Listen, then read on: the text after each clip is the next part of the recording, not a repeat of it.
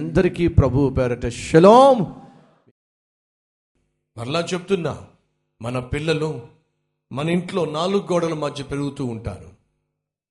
సంవత్సరము రెండు సంవత్సరాలు మూడు సంవత్సరాలు అయిన తర్వాత అప్పటి వరకు మూడు సంవత్సరాల వరకు మన పిల్లల్ని కంటికి రెప్పగా మనం కాపాడుకుంటాం నాలుగు గోడల మధ్య ఉంచుకుంటాం మూడు సంవత్సరాలు. ఆ మూడవ సంవత్సరం వచ్చిన తర్వాత పిల్లవాడిని తీసుకెళ్ళి ఏం చేయాలి? ఎల్కేజీలో వేయాలి. ఆ తర్వాత యూకేజీలో ఆ తర్వాత ఫస్ట్ స్టాండర్డ్. ఇలా ఒక్కొక్క సంవత్సరం ఒక్కొక్క సంవత్సరం బిడ్డను ఏం చేయాలి? నాలుగు గోడల మధ్య నుంచి బయటికి పంపించాలి. ఎటు చూసినా పాపం పేట్రగిపోతున్న ప్రపంచంలో మనం జీవిస్తున్నాం. తొమ్మిది నెలల పాపని ఒకడు పాడు చేశాడటండి. తొమ్మిది నెలల పాపని ఆ దుర్మార్గుడు నిర్దాక్షిణ్యంగా ఆ పాపను పాడు చేసి చంపేశాడండి. అంటే ఈరోజు నెలలతో సంబంధం లేదు సంవత్సరాలతో సంబంధం లేదు వయస్సుతో సంబంధం లేదు. మనిషి మానవ మృగముగా మారిపోతున్నాడండి. పదమూడు సంవత్సరాల పదకొండు సంవత్సరాల అబ్బాయి ఆరు సంవత్సరాల అమ్మాయిని పాడు చేశాడట వాడిని అరెస్ట్ చేశారు. ఏమిట్రా నీకు ఈ పోయే కాలం? ఈ వయసులో ఇదేమిట్రా నీకు? అడిగితే వాడు చెప్తున్నాడండి పొద్దుట్లు లేస్తే నేను చూసేదే సెల్ ఫోన్లో బూతు సినిమాలు. వాడి వయసు పదకొండు సంవత్సరాలు చూసేవి బూతు సినిమాలు. తల్లులు తండ్రులు పిల్లలకు మీరు సెల్ ఫోన్లు ఇచ్చేస్తున్నారు. ఇవ్వకపోతే ఏడుస్తున్నారు కాబట్టి ఇవ్వక తప్పట్లేదు అంటున్నారు గమనిస్తున్నారా వాళ్ళు ఏం చూస్తున్నారో? గుర్తిస్తున్నారా వాళ్ళు ఏం చేస్తున్నారో? జాగ్రత్త. మన చుట్టూ పాపపు పాపముతో కూడిన ప్రపంచము పేట్రేగిపోతూ ఉంది. మన పిల్లలను స్కూలుకు పంపించాలి మన పిల్లలను కాలేజీకి పంపించాలి యూనివర్సిటీకి పంపించాలి ఇతర సిటీస్కి పంపించాలి ఇతర ప్రాంతాలకు ఇతర దేశాలకు మరి ఫర్దర్ స్టడీస్ కోసం పంపించాలి. అలా పంపించవలసి వచ్చినప్పుడు ప్రతి తండ్రికి ప్రతి తల్లికి ఓ ప్రశ్న! అల్లారు ముద్దుగా నేను పెంచుకున్నాను ప్రాణంగా పెంచుకున్నాను. పరిశుద్ధంగా పెంచుకున్నాను ప్రార్థనతో పెంచుకున్నాను ప్రేమతో పెంచుకున్నాను.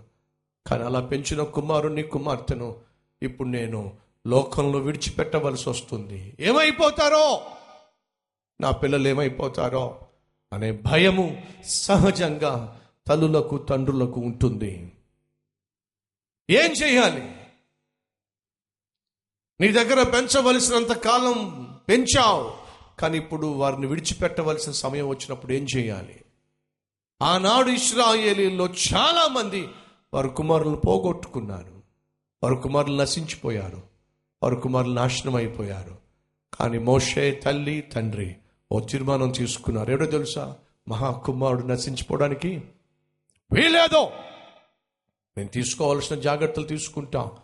ఆ కుమారుణ్ణి నైలు నదిలో విడిచిపెట్టవలసి వచ్చినప్పుడు వారు కాపుదల లేకుండా విడిచిపెట్టలా. జమ్ము పెట్టిని చేశారు. ఆ జమ్ము పెట్టిలోనికి నీళ్ళు రాకుండా కీళ్ళు పూశారు. నోవాహుకు దేవుడు సెలవిచ్చాడు నువ్వు ఒక ఓడ చేసుకో. పాపముతో నిండిన ప్రతి ఒక్కడిని నేను శిక్షించబోతున్నాను కానీ నిన్ను నీ కుటుంబాన్ని రక్షిస్తాను. ఓడ చేసుకో. ఏమన్నాడు తెలుసా? ఆ ఓడ లోపల భాగమున బయట భాగమున కీలు పుయ్యము అంటే అర్థం ఏమిటి? బయట ఉన్న నీళ్ళు లోపల రావడానికి వీల్లేదు లోపల నుంచి మీరు బయటికి వెళ్ళడానికి వీల్లేదు కీలు పుయ్యండి బయట ఉన్న ప్రమాదకరమైన నీళ్ళు ఆ జమ్ము పెట్టలోనికి రాకుండా ఉండడానికి మోషే తల్లి ఏం చేసిందో తెలుసా? కీలు పూసిందండి.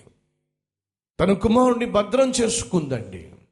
ప్రతి తండ్రి ప్రతి తల్లి తమ కుమారులను కుమార్తెలను భద్రం చేసుకోవాలి. ఎలా? ప్రార్థనతో. ఎలా? కన్నీటితో. అలా కీలు పూసి జమ్ము పెట్టిలో మోషేను పెట్టింది. వినండి లోకంలో విడిచిపెడుతున్నాను కానీ లోకానికి మాత్రం విడిచిపెట్టడం లేదు. వింటున్నారా?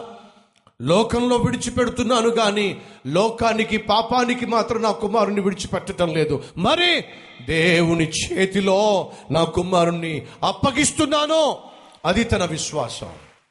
దేవుని చేతిలో నా కుమారుని పెడుతున్నాను. దేవా నువ్వే నా కుమారుని కాపాడాలి భద్రపరచాలి. ఏం చేస్తావో నాకు తెలియదు. నైలు నదిలో జమ్ము పెట్టిలో అమోషను పెట్టి విడిచిపెట్టిందండి. అలా విడిచిపెట్టి వదిలేలా. తన కుమార్తె అయిన మిరియామును పంపించమ్మా గమనిస్తూ ఉండు. కాపలా పెట్టిందమ్మా తమ్ముడిని జాగ్రత్తగా చూస్తూ ఉండు. తమ్ముడిని గమనిస్తూ ఉండు.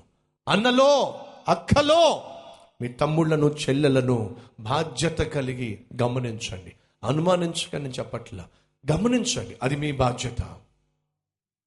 ఒకవైపు తన కుమారుణ్ణి నీళ్ళల్లో విడిచిపెట్టవలసిన సమయం వచ్చినప్పుడు విడిచిపెట్టింది కానీ ఆ తల్లి దేవుని చేతికి అప్పగించింది.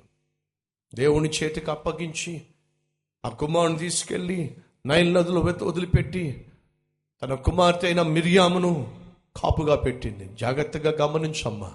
ఇంటికి వచ్చేసింది మహాపరిశుద్ధుడు అయిన ప్రేమ కలిగిన తండ్రి సూటిగా స్పష్టంగా మాతో మాట్లాడినందుకు నీకు వందల నీ చేతికి అప్పగించబడిన దానిని ఎన్నటికీ నిర్లక్ష్యము చేసే దేవుడవు కానే కాదు. అద్భుతముగా మోషేను నువ్వు కాపాడావు. నాయనా మా బిడ్డలను అద్భుతముగా కాపాడయ్యా. ఆ బిడ్డలను రక్షించు నాయన. పాపిష్టి లోకంలో వారు పతనం కాకుండా పాడు కాకుండా పాపిష్టి వారు కాకుండా నాయన మీరే పరిశుద్ధులుగా ప్రయోజకులుగా ఫలభరితులుగా మార్చండి నాయన. పరిశుద్ధపరచమని నాయన వాసించినట్టుగా జీవించుట మాకు నేర్పించమని. యేసుక్రీస్తు నామం పేరట వేడుకుంటున్నాం తండ్రి. ఆమెన్.